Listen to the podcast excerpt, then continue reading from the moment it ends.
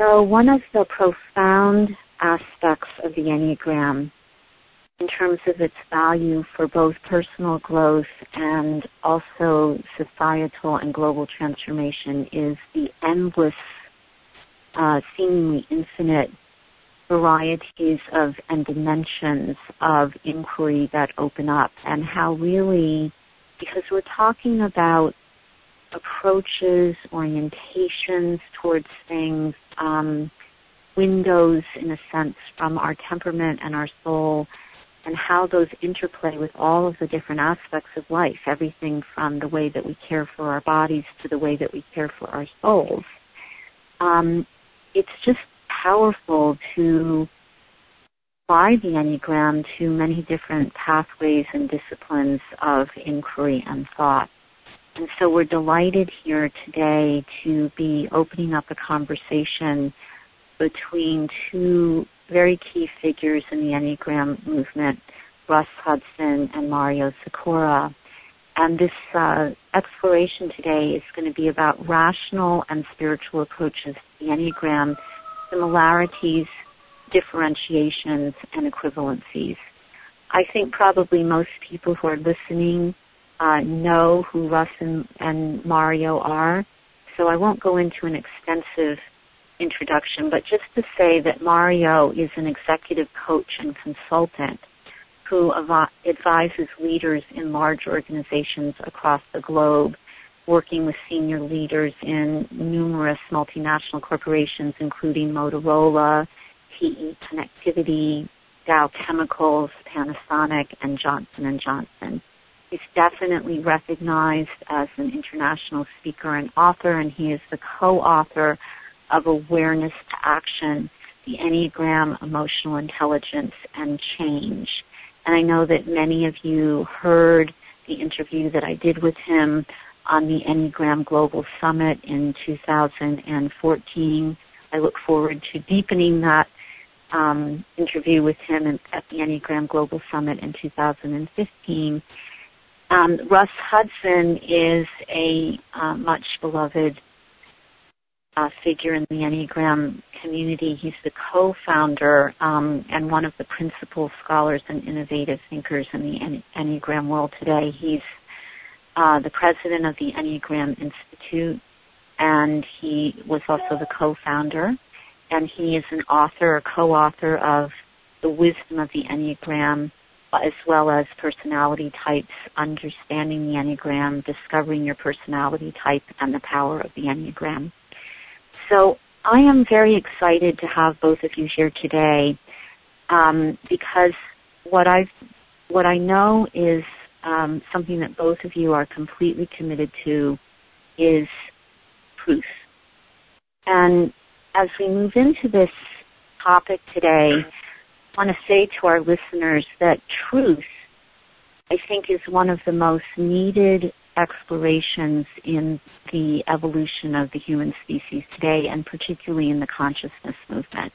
Because for me, what has happened with the idea of truth is often been that either um, truth becomes sort of this rational thing, or this, the way people approach it, they see it as this rational thing, and somehow because of the splits in our the intrapsychic splits in our in our psyches, we somehow see the rational as different than, or somehow apart from, or contaminated even by the emotional and the spiritual and other aspects of life.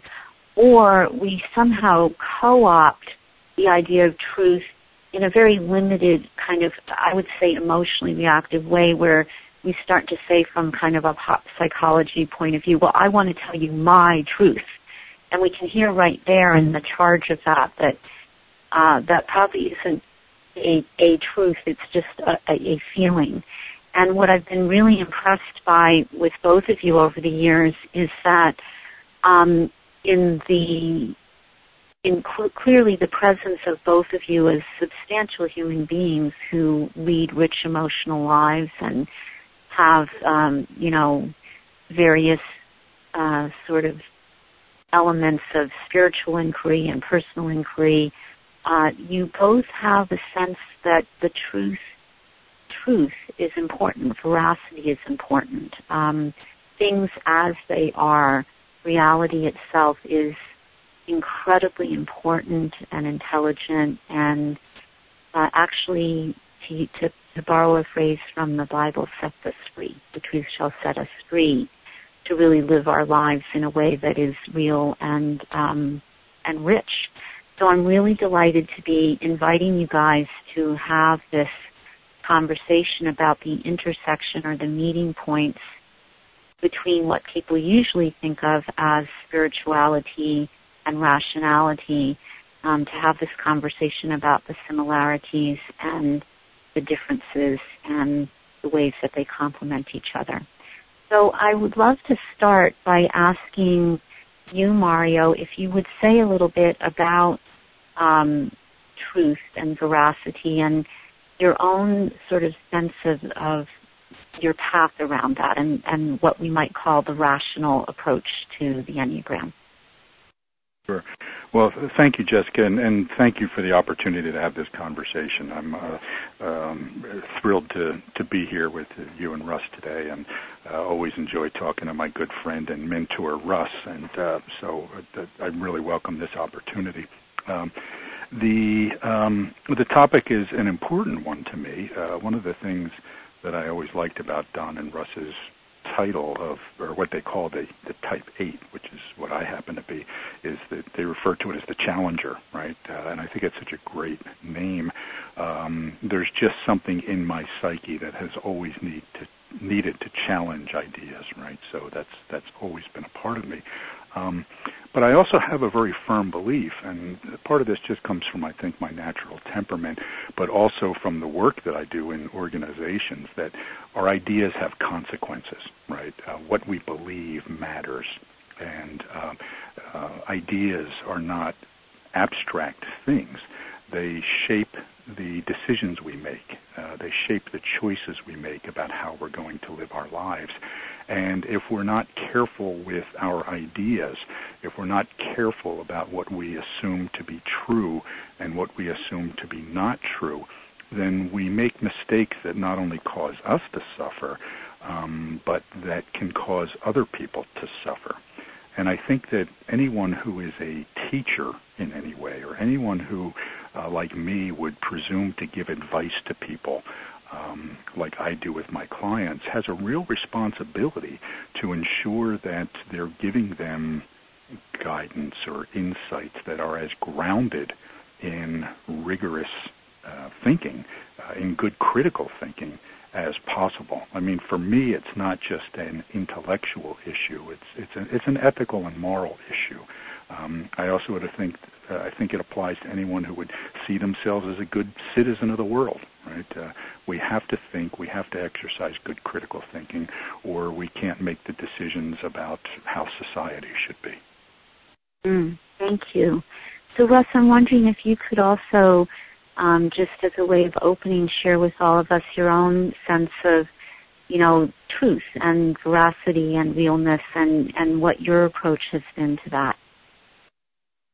Yeah, um, well, I'm absolutely 100% in alignment with what Mario was just saying, um, that it is an ethical issue, and it's very difficult in the current climate of uh, our culture where there's been what I have come to call the enshrinement of opinion. That, you know, my my father used to have a, kind of a rude and funny expression. Opinions are like uh, a certain part of our anatomy. Everybody's got one, and they all stink. Uh, but it's it's merely the idea that the center of, for me, of what the Enneagram teaches us is a kind of engagement with reality that's based in presence. And for sure, uh, our the quality of our embodiment, our groundedness. To be grounded is is is not merely. Um, well, I'll just say there's a kinesthetic component to that. Being grounded, uh, established, uh, to be heartfully engaged, very important. And indeed, most of the big transformations that happen to us happen at a heart level. But it just seems to me a given that when we are more present and more developed, that we're more curious, that we're more open-minded. But open-minded doesn't mean gullible. It doesn't mean believing any, you know, ridiculous thing that comes along. But it definitely means being a lot looser and a lot less attached to what we have hitherto believed or thought. That there's a curiosity and openness, a willingness to find out what is true. Um, years ago, uh, Don and I were involved with uh, a study that was conducted in the UK to actually determine or try to have get some empirical testing of the validity of the enneagram itself, not of any particular test we were doing, but of is there such a thing as the enneagram? Can we, using other kind of measurement tools, find out are there indeed nine types of characters, or are we all just validating a test about a, a hypothesis about human nature that doesn't seem to have any uh, real support, empirical support? And uh, we worked with very hardcore um, academic psychologists of global renown. Anyone in the world of psychometrics would know about these gentlemen. And they tested the Enneagram itself. I won't go into the details of how. But I will say the part that was relevant was to work with these guys, Don and I had to be willing to find out that maybe the whole thing was fluey. We had a strong sense that we shared with those scientists that there was something to this, and as we explained it to them, they got that sense too. There was a, a felt sense, this seems right, this seems right. But we had to be willing to find out that maybe some of our assumptions, and maybe even big assumptions, were not right. But it seems to me all human development, individual or collective, is based on that willingness to find out that things are not quite the way I had them figured out. Certainly, all science is based on that, all development of philosophy, all spiritual revelation is almost always finding out things are different than we thought. So the only other thing I'd say about that is that also doesn't mean that you get to throw out reason, and it doesn't mean that you get to throw out that there are some things that we do understand. These things may be modified, they may be changed, we may learn other things about them, but that's very different than dismissing um, evidence or empirical information that has been arrived at. That information may prove to sit in a different context than what we may have originally thought but it, it doesn't mean you get to deny certain uh, ways that reality operates just because you don't like them. So I think the last thing I'd say is truth for me is not a function of whether I like that truth or not. I don't have to like something for it to be true, and I don't have to dislike something for it to be not true. And I find that when I uh, when I'm willing to have the courage to kind of go into something new, to find out that it's different than how I thought. Even though it might be a little bit scary at first, the end result is always some kind of relief. Like we kind of know when we're standing in something that actually is more true. Something in us recognizes that. Um, but I think I'll leave it at there for now. But it's it's my whole orientation toward the enneagram has always been about finding out what's true and you know, like any human being, I get caught up in my own little favorite ideas from time to time. But if I'm honest with myself, I am willing to look at those at some point and say, hmm, maybe there's more to this. Mm. I, I so, think, Russ, if I'm sorry, go ahead, Jessica. No, go ahead, Mario. I, was just going to say um, that one of the things that all the wisdom traditions teach us is that we're easily fooled, we're easily deluded, right? Uh, that we're easily trapped by illusion. Um, I recently heard a definition of cognitive dissonance, which was the uh, the thing that other people do to protect their own beliefs, right? And much like on the spiritual path, you know, we always we acknowledge that yes, we're easily deluded. Well, I should say you're easily deluded, but I see the truth, right? And um, mm so it's it's very easy to fool ourselves. And uh, the spirit of uh, a willingness to be wrong that Russ is talking about, the the willingness to learn something new by understanding that something else that we used to believe was false is the sign for me of real intellectual integrity and real spiritual courage. Right? There's there was a great essay that the uh, Dalai Lama wrote in the New York Times about five years ago now, called "Our Faith in Science." Right? And uh, he said that people ask him all the time, um, "What would you do if you found something in science that contradicted Buddhism?" And he said, "Well, then I would have to change Buddhism." Uh, he said, you know, Buddhism has really good things and science has really great things, uh, but if they overlap, you kind of have to give the, the, you know, the the weight to the things that are more factual rather than um, beliefs and assumptions about something that can be measured scientifically. Right? Um, mm-hmm. Most of us take the opposite approach. Right? We reject information that doesn't fit our beliefs, and um, these are the things that keep us trapped, right? So, so I really think that this is not just a, um, you know, a business issue or a, you know, life skills sort of issue, but it is a spiritual issue. Mm-hmm. So you're both um, pointing to something that's really at the heart of why this particular conversation is so interesting to so many people. And I'd just like to bring it out a little bit more explicitly as a way of having a really huge matrix for you know a conversation that I think is going to go into um, things like you know the maturation of the head center, integrity, ethics, the three centers, and how the enneagram you know is instructive about that. Um, a systemic coherence and all of that. And and the the matrix that I want to make sure is really explicit for our listeners is there's such a what I call intrapsychic split between uh, the sense of spirituality and fact, or between being practical and being, you know, spiritual. Um, so much so that, as I know both of you know, people will will come down on either side of the fence, and they'll either sort of reject science and reject logic and you know, reject rationality because it's getting in the way of, quote, my heart or, you know, what my soul wants to do. Or they'll come down on the other side of,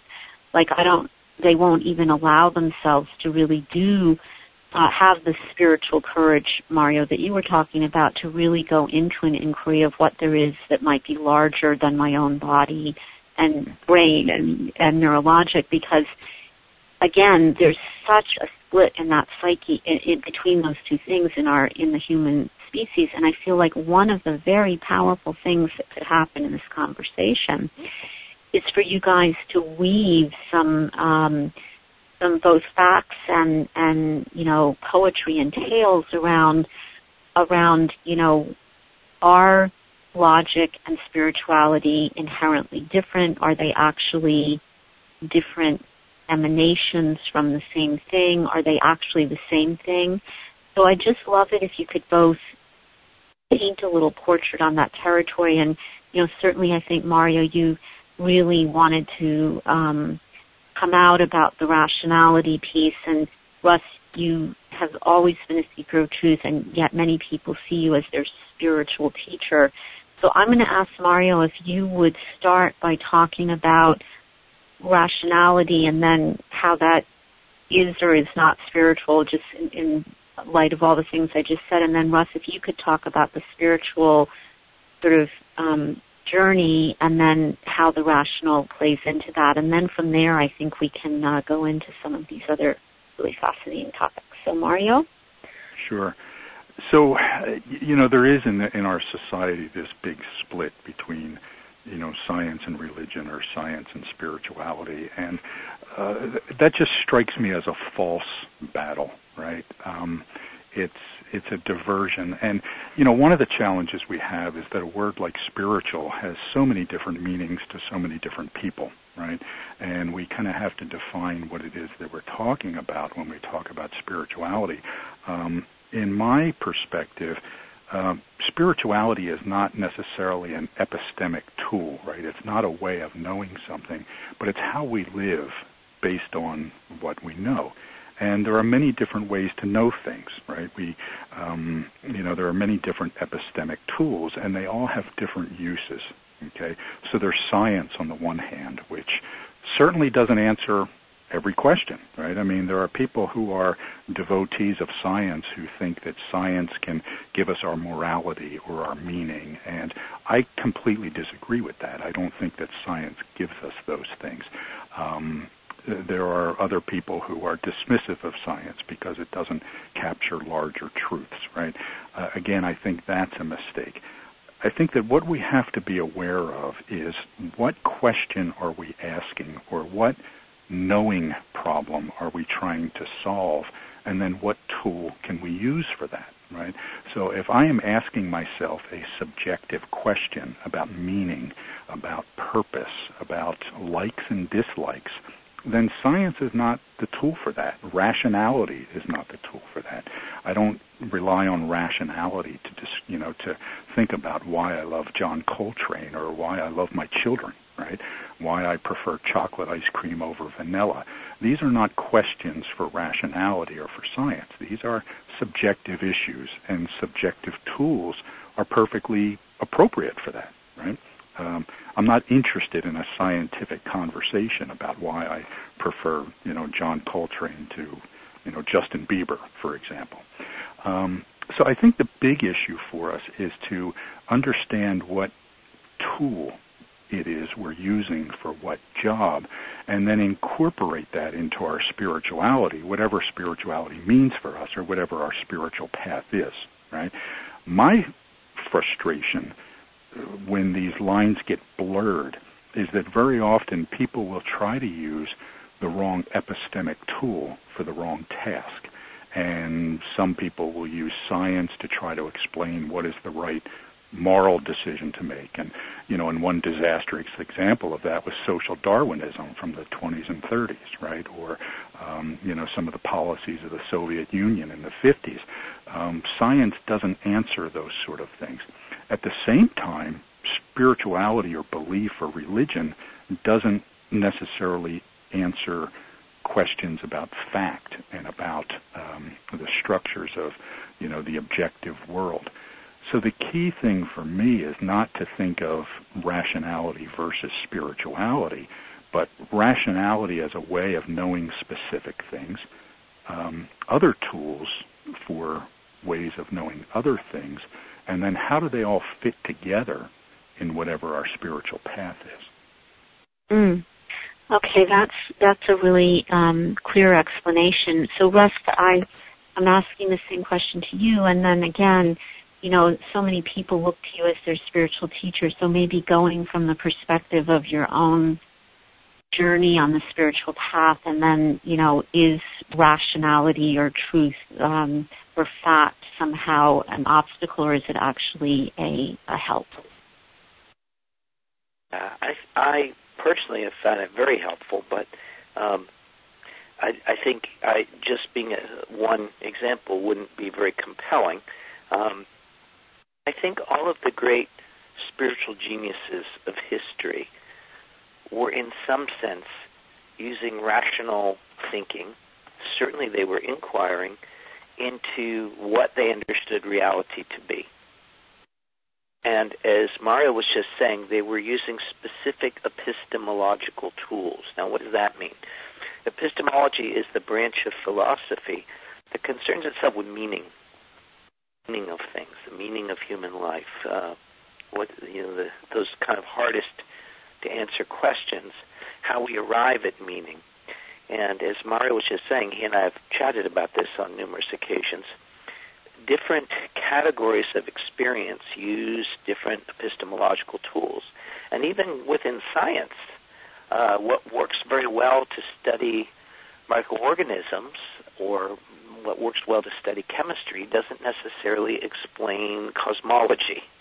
Uh, there are different mathematical and epistemological tools within the discipline of science. And as Mario was also just saying, scientific method, which is to create a hypothesis and then test it and see if it's repeatable, has produced a lot of pretty cool stuff in this world. We tend to focus on the problems that it's created too, but I would always invite people to think of anything that human beings have created or discovered that can't be misused um, that uh, it's it's worth seeing that if you're in any real and deep and profound spiritual tradition, it has developed some kind of epistemological method.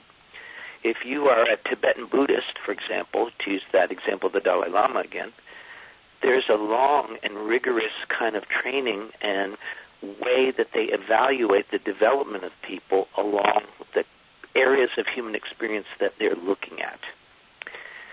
I see a lot of times people who consider themselves spiritual, inevitably we find certain ideas, certain practices, certain orientations to the world from that search that make us feel better or help us get free of something, and that's a beautiful thing.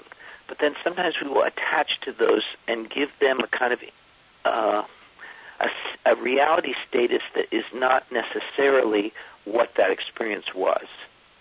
And the technical term for that in philosophy or psychology is we reify. We reify ideas. We, because we had a certain experience, we interpret it a certain way, and then that becomes a truth. Many of my friends on the spiritual side of things will critique science because they will, uh, when we find, for example, that there are um, some of the elements of classical Darwinism have proved to be different than what we originally thought, that that means we can just throw out the whole idea and everything about it and that there's nothing more to be said. Well, it's one thing to look for the discrepancies in, in a given meaning system, and it's quite another thing to do so to as evidence to reify a system that we haven't questioned ourselves some conviction that we already have that's correct. It's one thing for someone to say, well, I really do want to understand how life developed on this planet, and there are some discrepancies here, but I can't throw out the whole thing. It's another thing to use those discrepancies to dismiss the inquiry and say, I already know the answer.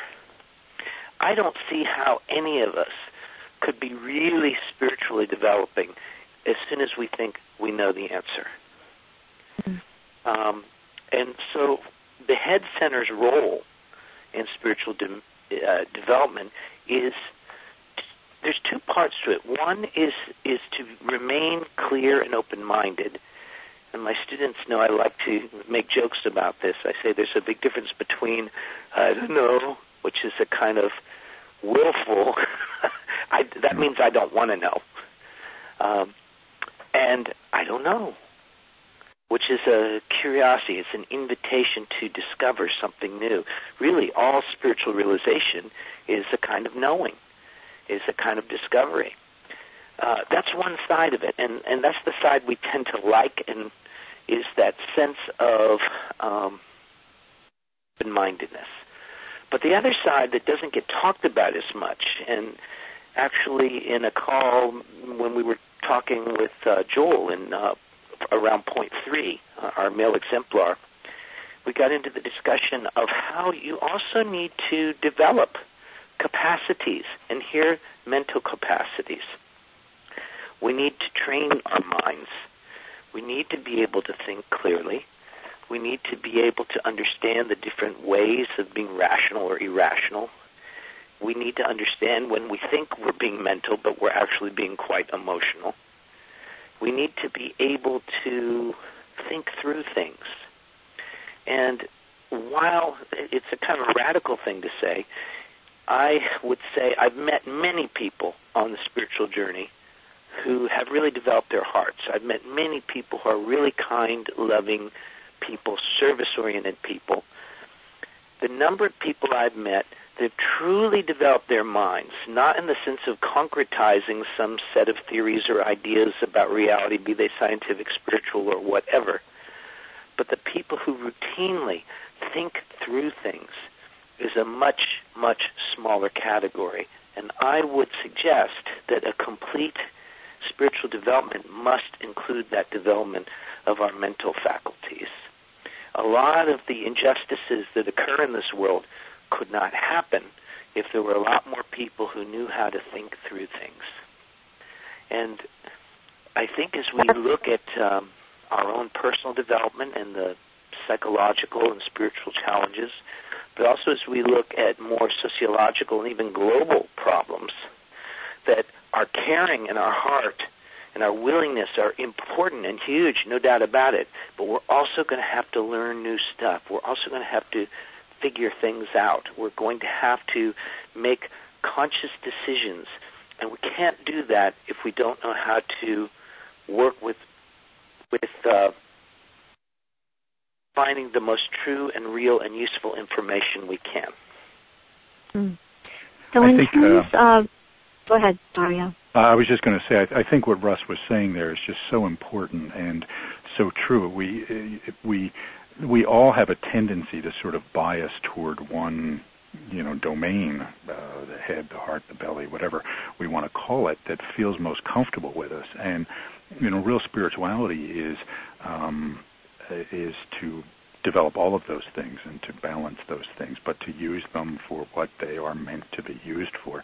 And I agree with Russ that um, not many people take the time to learn the thinking tools that are so important, right? I mean, we live in a time where you can find any information you want in your pocket. I mean, you can reach, I can reach into my pocket and I can pull out my iPhone and I can Google anything. Right? I want to know who the 14th president was. It'll take me a minute, right? Um, and yet we are overwhelmed by misinformation. Um, the World Economic Forum just identified digital misinformation as one of the greatest threats to uh, the sustainability of the world for the future, right? Um, and uh, so few of us, however, identify the tools or learn the tools to protect ourselves from misinformation, to learn the um, uh, the tools for discrimination. Right? You know, the the spiritual path. There's a great story that uh, you know the Sufis, where uh, you know when we come into the world, we're draped with seventy thousand veils, and thirty-five thousand veils are veils of ignorance, and we need to learn uh, in order to overcome that ignorance. But the other 35,000 veils are veils of illusion, and we need to learn the tools to cut through illusion. Right? Well, you know, deceptive ideas or wrong ideas are those illusions, and developing the tools to do that is half of the spiritual path. Right? We have to, you know, uh, Carl Sagan called it a baloney detection kit, right? Where we have to mm. understand what is not true if we want to under if we want to get closer to what is true. Right? So mm developing those thinking tools and those thinking skills that Russ is, was just talking about are critically important. Well, let's let's really zero in on that for a few minutes here. So, because I mean, this we're talking about really a sea change, a paradigm shift in the way the consciousness movement, at least in America, has evolved you know, all three of us have talked about just in this call different ways that we see that split or people falling on one side or the other. Um, and both of you now are really talking about the critical importance of developing uh, the head center and all of the attributes of an awakened head center, discrimination, recognition, um, discernment, um, guidance even, although we haven't used that word yet. Um, so here's, you know, let's go back to, so the teaching actually from one lineage, uh, the way they say it um, is, you know, the truth shall actually set you free. And then I know that sometimes when, sometimes when even Russ and I have been teaching together, um, we've we've been really struck how when we're working in the head center with people with some of the uh, shadow work or just the you know the the internal psychohistory work, people are almost more in pain about having felt shame around their sense of intelligence or you know having been sort of shamed for being or even the word stupid has gotten so to the core of them that in a way it appears to us that they've actually some in some ways rejected the head center. It's just too painful to go there. So these are some things that I've noticed, but what I would just love for both of you to um, speak about for a few minutes are what are some of the obstacles that you see uh, with your students currently to developing a, the head center, but also to integrating that with their heart and body and the sense of the spiritual, you know, what are some of the illusions that we have about about life or our capacity to see clearly and more particularly what are some of the obstacles that we could maybe look at today that might actually help people, might inspire people to more readily develop this part of themselves in their spiritual search? Well, one thing I can say is yeah. um, with utter and complete respect to the educators of the world, the teachers and educators who are amongst the hardest working people in the world and really often underpaid, uh, undersupported, under uh, appreciated. I think the first barrier is the clunky educational system that we've all inherited, which does not teach people how to think. It teaches us how to memorize stuff, which, you know, there are things you do need to memorize in life, but that in itself is not the same as learning how to use our minds. Just like um, I could just have you endlessly do push-ups or something like that, and it doesn't mean you know how to use your body. Um, there's a way in which, um, well, our educational system was forged largely is an aspect of the Industrial Revolution, and it inculcates in people the qualities needed to make good factory workers, but doesn't teach them how to inquire more deeply into reality. I think some things that I just always got interested in that helped me in this respect was just to engage with that natural God-given curiosity that we all have, that we all had as kids, that as you just said, Jess, many people get shamed out of it. We're either on one side being told, uh, hey, don't be too smart, or who the heck do you think you are, or you better shut up and don't bring that up, because we rise in a culture that's already wounded this way and so we'll get shamed for being intelligent or we get shamed for not being intelligent enough that we're stupid that it, that's not for us. And people will give us backhand compliments like well you know at least you're pretty. Or at least you have a nice singing voice which is just a veiled way of saying poor thing you're kind of stupid. I think it, the first step is for people to recognize that we have resistance around these kind of issues precisely because we have been wounded. We have felt shamed. We have been, we haven't had this part of us developed. And so, in a sense, to develop your mind is the same sort of thing. When any of us sits down on a meditation cushion for the first time and tries to practice, it's rather horrifying. you know, we realize we've got a long way to go. And sometimes we'll just want to give up. It seems too hard, doesn't seem worth it. We don't get the benefit, right? This is exactly the same sort of category. Again, first of all, we're going to have a lot of defenses and narcissistic issues around our minds as they're already constellated. And sadly, this isn't just, I, I find this at all levels of education. I find people with PhDs who still face the same challenges, right? To begin to learn how to use our minds in a new way to listen, to explore, to discover things, to discriminate, to discern, is is an exercise that will, like any kind of spiritual practice, something that is going to become part of our life the rest of our life. It isn't exactly to get somewhere, but the more we do it, the more skillfully we can live our lives, the more skillfully we can articulate whatever spiritual liberation or realizations have occurred in us. I think that um,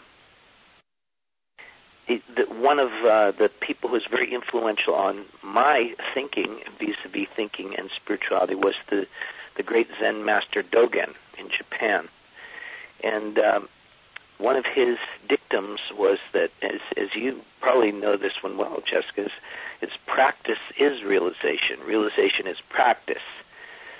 And we will tend to think of that just as, of course, the practice of presence, the practice of mindfulness. But I would argue that authentic mindfulness comes with authentic mind. In other words, It isn't a cessation of thinking. Dogen was very clear about that. It's accessing a kind of substrata of thinking that makes thinking work correctly. This is grossly misunderstood by many people. Dogen said there is thinking, there's not thinking, and there's without thinking. And he said the, the deeper levels of awareness are without thinking, but they're not the cessation of thinking. Thinking has its. I would also say that as we develop presence and learn to use our minds correctly, the nature of what thinking is also transforms. It isn't thinking goes from being that conversation that we're having in our heads to a kind of living, contactful curiosity and engagement with the meaningful questions of our existence. We, uh, you know, we we find that way our greatest service to people, to the world, in the questions that are worth asking and another simple way I would say is if we start we stop wanting to eat and live on mental junk food.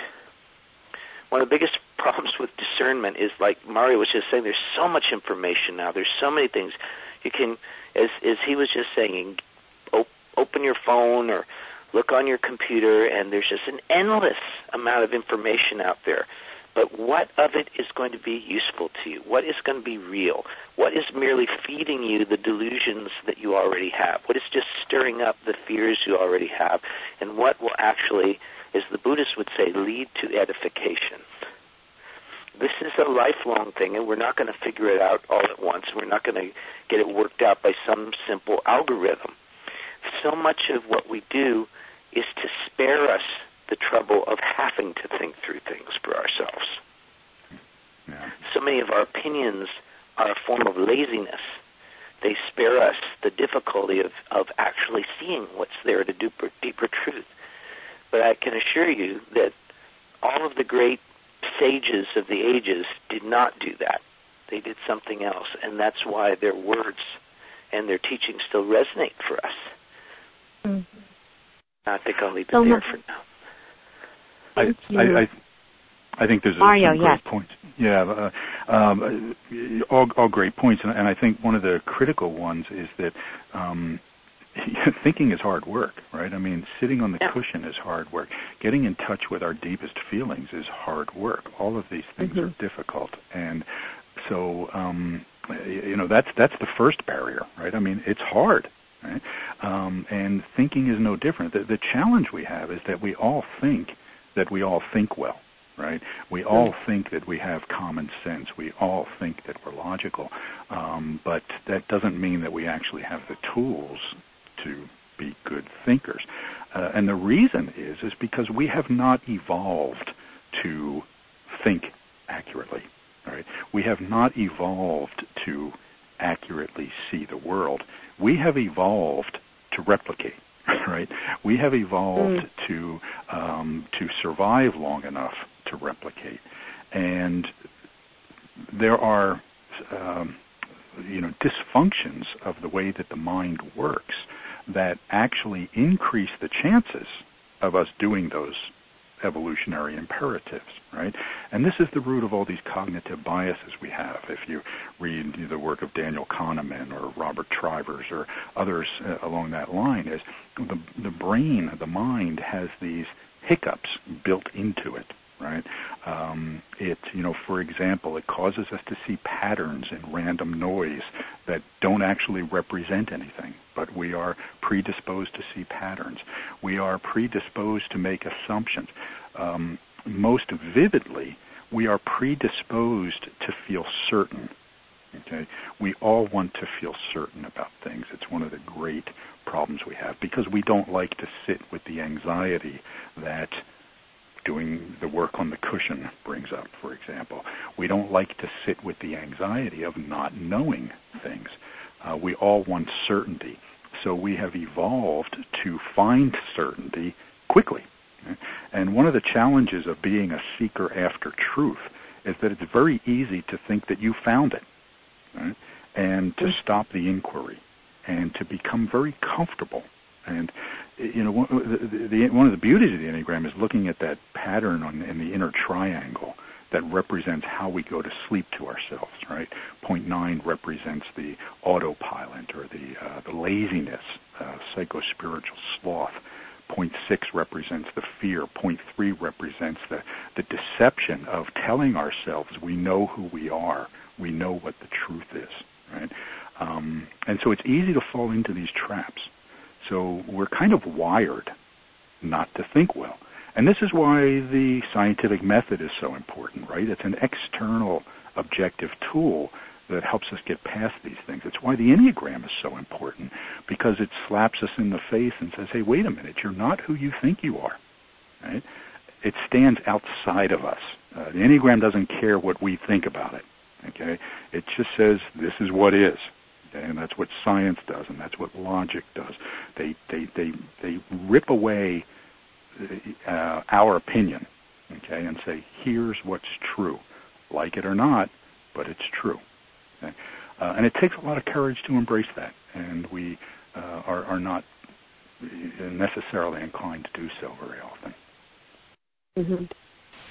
So, you know, as we are talking about all of this, I'm feeling like it might be uh, safe to say that and I'll, I'll just try saying this out loud and see if this resonates with you guys that that it isn't it isn't that rationality or the rational approach to things and spirituality let's say the rational approach to the enneagram and the spiritual approach to the enneagram or rationality and spirituality are not actually two different things. They're actually um, parts of a whole of a holism or a whole intelligence, much like a body, for instance. We have this body, and there are certain things we need to use our hands for, and other things that we need to use our legs for.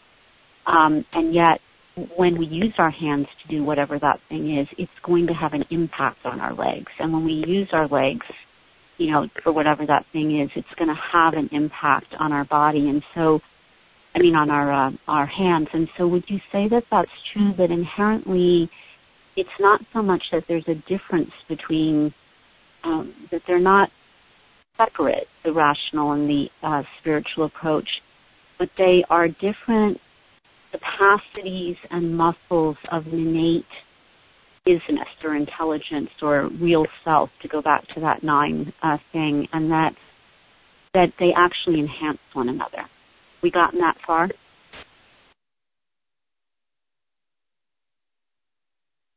Russ, you want to comment on that? I well, I, I would say that I, I think that's absolutely true, Jessica. Um, I, I don't see them as separate issues. I don't see them as um, in any way in conflict with each other any yeah. more than our hands are in conflict with our feet. Right? Um, it's part of the whole. Ross, are you, I'm concerned that we might have lost contact Who's with Russ. Russ. I'm, can you hear me? We yes, hear you now. now. We I can. hear you now, Russ. Yes. I, it, it did drop out for a minute, and it seems to be back. Okay. Great. Well, welcome back. okay. Uh, um, so, so I was wondering if we might then, because I think two things that would be really important for serious um, students of the Enneagram and serious students of personal development and, and consciousness development um, with the rest of this call might be both to continue to heal, in a sense, or the apparent rift between the two um, and actually see uh, or experience, actually have an experience as, as we're listening to how these two things are dancing together. And the other would be to inspire people um, to really um, feel courageous and, and even excited about developing the head center. So I was wondering if it might be possible, for instance, to take three of the types. For instance, we could take the 3, 6, and 9 since they're the center point of each of those centers. and maybe to have each of you say something about, well, what is sort of the, the most, in a, in a sense, rational piece or rational pathway, I'm sort of reaching here for words, that the three might need to come to terms with, and what is the what is sort of the, the spiritual um, journey? And I think we're going to find out that they are very much interrelated. But I wondered if we might do something like that, like go, as you like to talk about that, Mario, sort of the rational approach. Um, Enneagram. Are talking about the, would, the, the nine, the three, and the six particularly? Yes. Yeah, well, I just picked those out because um, they they're the center point of each of the centers. So, Mario, do you think you could maybe? Um, sure. Um, yes. So it, and then it, we can go to Russ. Sure. So it's a very interesting question, and um, you know, I, I think that uh, as with the Enneagram, you know, I, I always try to remind people that the Enneagram is both a map of the individual and a map of a collection of individuals, right? It's it's these nine different types, but then it also represents dynamics that um, affect every individual. Um, and I think it's the same way with these uh, thinking issues, these critical thinking issues in particular, that there are certain fundamentals that just apply to everyone, um, and then there are things that particular enneagram types might have to be uh, particularly cautious about, right? Um, now you talked about the nine, six, and the three, but I know for myself as an eight, the thing that I have to be careful of is too much certainty too quickly, right? Uh, it's so easy for me to just assume that what I think is the actual truth rather than an opinion. And so for me, the you know, I think the ultimate question that everybody should ask themselves, but particularly me, is how do you know that to be true? right? Um, and then just keep asking yourself that question, right? Um, but with the nine, I think you know one of the key things, if we just take it from a, a strict enneagram sense, the nine represents this psycho-spiritual sloth. Uh, so it's the the willingness to do the hard work of thinking well, that is, is so important for the nine. It's something that they have to overcome to not settle for the easy answers. Right? Uh, again, much you know like the the one and the the one and the eight also do. So it is sort of a center uh, uh, related issue. Uh, either being too lazy to um, do the work or too quick to assume that the work is done around how mm-hmm. we think. Uh, with the uh, the the six, the question is more how do we know when the work is done, right? Uh, instead of continuing on, you know, it's it's so easy for the six and the five and the seven as well to to have the answer, but to not trust it and to feel like they keep need, need to keep asking the question in this quest for certainty. So, you know, it's kind of the opposite issue there. Uh, with the three, the question becomes, how do I know that I'm not just telling myself what I want to hear, uh, what will make me feel good about myself and about who I am? Uh, so how do I know I'm not just stopping with a convenient truth um, that flatters my identity? Right? Um, mm. So I think those are things that each of those types have to look at. But again, each of us has to ask those same questions of ourselves. Um, mm. Yeah, I really like it. Maybe we can even get around to just having you share um, with each of the types that one little tidbit there. Um, Russ, I'm just wondering if you have something that you'd like to say about sort of the rational pathways that are needed for the three, six, and nine, and sort of the spiritual pathways. Um, yeah, I think that um, the three, six, and nine just being good ambassadors for their center, in a sense. They tell us things that really are true for the whole uh, cluster of issues there. You know, the nine is a good representative for the eight, nine, and one, the instinctual orientation. A couple of things come to mind.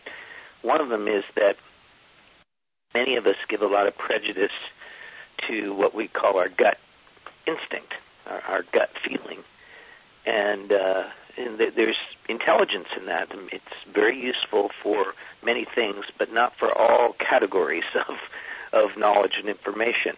Um, there are hunches and things that we get that do turn to, out to be correct, but I, I like to joke when I'm teaching workshops that you know most of us are very proud of that. Time. I felt this in my gut, and I knew it was true, and it was true.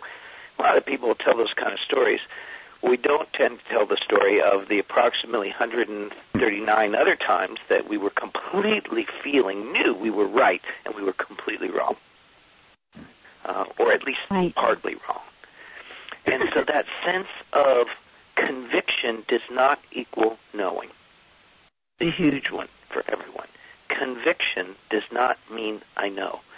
And we have to be careful. There's a kind of certainty or an excitement that rises when we do get something or know something, but it can also be the very thing that shuts down the process of inquiry, of curiosity, of finding out a bigger truth. And nine, that can also just come across not overtly as conviction, but a, I meet people in the spiritual communities all the time, and for instance, just trying to uh, share the enneagram with somebody, but oh, that's so sweet, my dear. But we follow the path of this, or we follow the path of that, or you know, we're we're following the path of the heart, and and so on. No, not even any curiosity. We I've already got the answer, and I'm doing fine, thank you.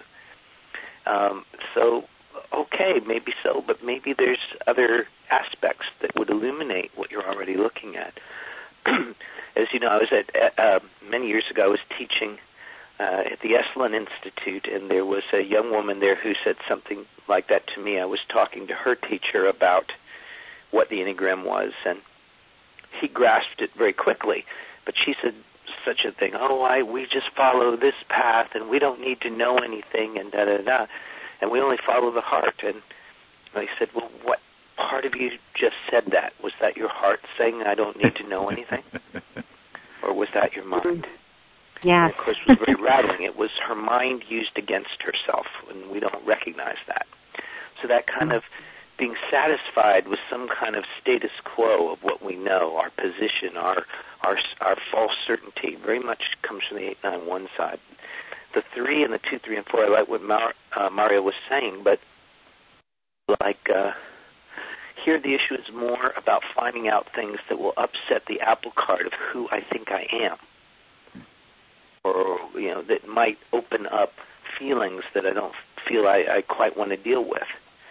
Um, there's a sense of um, it's not that I think twos, threes, and fours can be very curious people and very investigative, but there's a sense of veering away in all of us from any kind of knowledge or wisdom that will um, illuminate things about ourselves that don't fit how we want to see ourselves that won't support our self concept. And indeed, as Mario was saying earlier, the challenge of the Enneagram is to look nakedly and to see these things about ourselves. Um, people mistype because they're not quite ready to see certain tendencies in themselves. I think ultimately, as many people will probably recognize, once you have found your your basic fixation, your basic uh, issue in terms of your Enneagram point, you will tend to see plenty of other issues from all the other eight represented, but they, they reveal themselves with more clarity and accuracy, I think, when we see our fundamental dilemma, our, our core confusion, shall we say. And then the five, six, and seven, um, looking at the six, brings in this other very interesting thing about mind. Nobody gets anywhere by being a dilettante. No one gets anywhere by just learning a little bit of this, a little bit of that. You actually develop mind like you develop anything, like you develop your body, like you develop your meditation capacities through some kind of consistency and development of a skill set. And same thing, you develop a perspective, you develop certain angles on reality, and you, you mine those, you learn about them. But you don't want to become too attached to them. So there is this beautiful process of learning how to really know your own bailiwick, to know something about it. Like if you're going to teach the Enneagram, there's really stuff to learn about it. And you don't make it the the you don't make it the final statement. You don't make it the only thing there is to say about spiritual development. From the platform of actually knowing something, you're able to open and engage in a much more interesting dialogues and and explorations of other disciplines, of other perspectives. But nobody gets there by never developing any perspective. So it's about this beautiful need in the mind to find certain foundations, but then you learn how to launch from those foundations. And that's a skill. That's something we learn how to do. It's something that develops in us. Mm. So I'm wondering if both of you might offer to our listeners something, um, you know, if it hopefully this is a contribution, this talk, uh, not only to our students, but to the kind of evolution of, of the consciousness movement and the lexicon of understanding what it is that we actually need to integrate um, into the core of our pathways so that what we are developing is real and whole. And so if we have inspired um, people to be present uh, to more of their capacity here, um, particularly in this case, the head center and its absolute service um, and intrinsic value to our awakening. Well, I would want to ask both of you, do you have any particular practices um, or books or just you know, actions that you could um, suggest that people would do to help bring, a, a mature their head center, bring a deeper integration, actually develop the capacity. I loved it, Russ, when you said as an a good example for discernment was when you said the difference between conviction. Uh, conviction does not actually mean knowing something. Those kinds of capacities to discern. What could people do um, to integrate all the information that we're hearing here today? Books, practices, anything that comes in, in a nutshell. yes. Why don't you go ahead, Mario? yeah, do we have another hour? Um, yeah. so if if if I was to let's see, if I was to boil it down to sort of one idea, uh, which I can't do, so I won't. Uh, there's a couple of things that come to mind. Um, number one is that we have to not believe, not fall into the false belief that um, science and spirituality or rationality and spirituality are in any way at war with each other right? Um, they are separate things. They enhance each other. And um, again it all depends on what we mean by spirituality there. The heart and the head are not at war and they shouldn't be. And they assist each other and they need each other in order to be effective. So we have to uh, get out of that mindset that one is good and the other is bad, whichever side of that battle we might find ourselves on. Right? Mm. Um, related to that is that we have to be sure that we're not conflating the two things, right? That we're not mm. trying to do head stuff with our heart or heart stuff with our head, right? Uh, that, you know, again, these are different epistemic tools and we need to use the right one at the right time. So those are some fundamental things. Uh, as far as kind of practical tools, um, I'm actually doing a uh, an ongoing webinar series on rationality in the Enneagram that addresses a lot of these things, and it's a free webinar. And if people are interested in listening to the recordings of that, they can send me an email at mario at mariosikora.com, and I'm happy to you know give them the links to that they can listen to and get some tools there. I've also you know done some writing on this topic, and I'm in the midst of writing something about it now that I'd be happy to share with people who are interested to get into more specific things. But the key thing is don't see it as a war and have the courage and the willingness to say, how do I know this to be true? And how can I know this to be true? And how comfortable can I be with just not knowing? Mm. Thank you. Russ, anything come to your, your mind? Yeah, well, certainly ditto to everything uh, Mario was just saying. That learning to hold ambiguity is a huge development in people. I think when we can be with ambiguity, or is to put it in you know enigmatic terms, to hold the contradictions. The idea of the law of three is to see there are, as Gurdjieff used to say, at least two sides to every stick, and to be able to hold both sides of the stick, which doesn't mean um, taking another stance about holding sticks. There'll be another one to that. Um, I think also, as we've been talking about in this whole long course um, that we've been doing, there's a way of beginning to discern and recognize certain familiar reactions. And one cool way the heart does help with the head is in seeing what the effect on the heart is when I am understanding something or not understanding something. There is, for example, a sense of wonder and uh, it's kind of a delicious combination of delight and a little bit of fear when we reach the end of what we understand and we're we're stepping into unknown territory. It's kind of like beginning a, a trip. You know, we, we're we're going somewhere now. It's kind of a, a mixture of feelings. For me, that's usually a good sign that there's some kind of enlivening quality to ideas that are real and useful and relevant to us.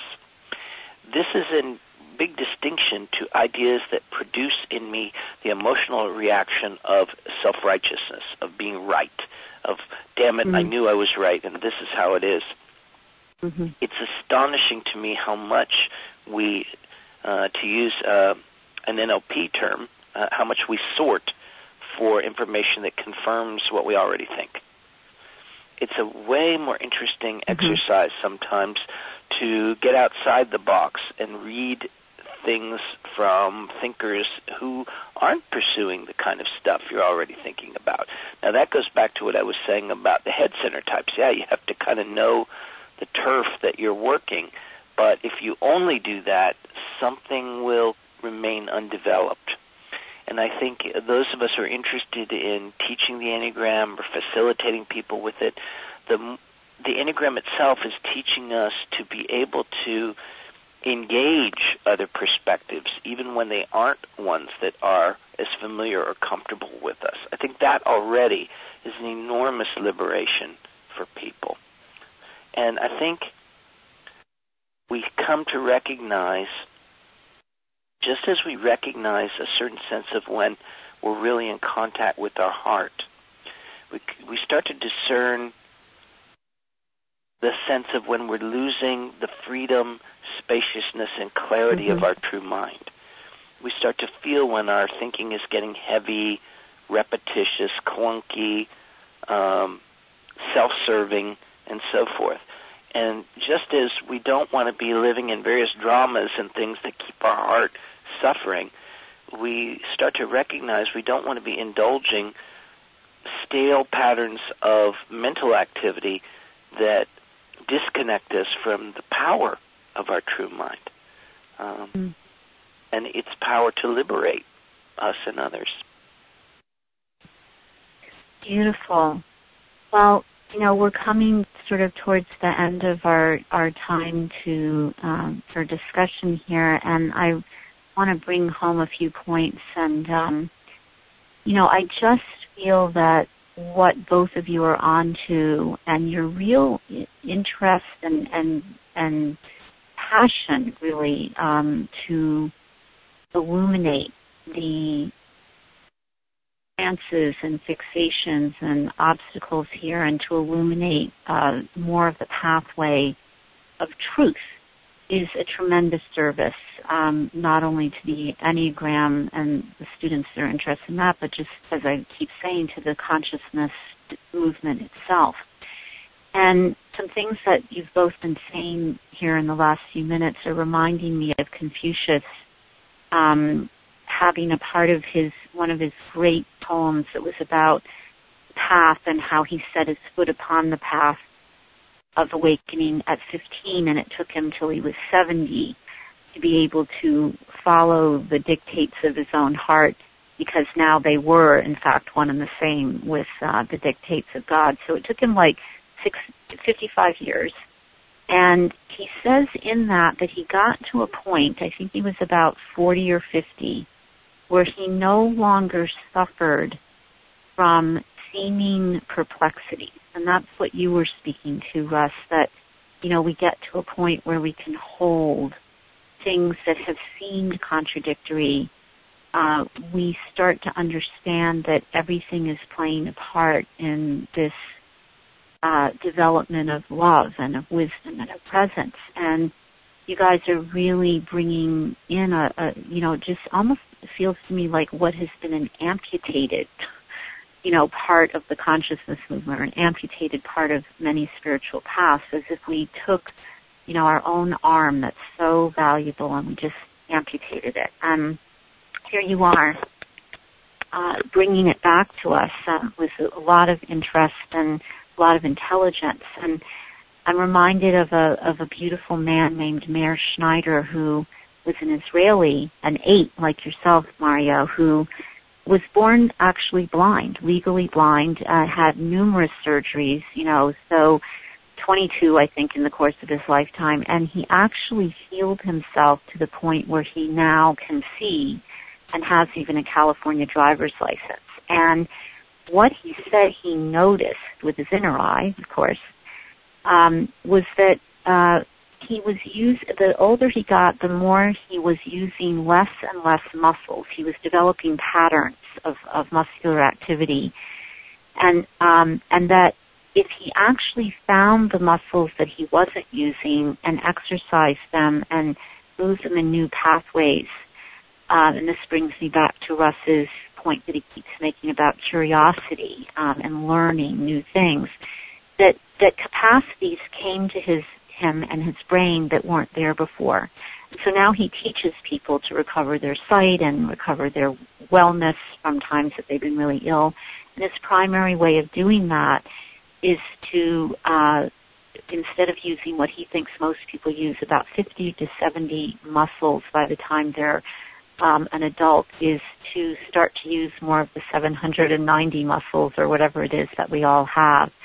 So I feel like you guys are really um, bringing online a capacity that has been, to a large degree, either separated from a great deal of the spiritual movement or or spiritual field, or even, as I said, amputated. And I think one of the critical things here goes into the the questioning that Russ keeps bringing up. I think we have shamed people so much in our educational system from not asking questions um, that they're going to be graded, that they're going to get, you know, um, there's a right and a wrong that they're going to be graded on, and then somehow that's going to make them feel either foolish or smart.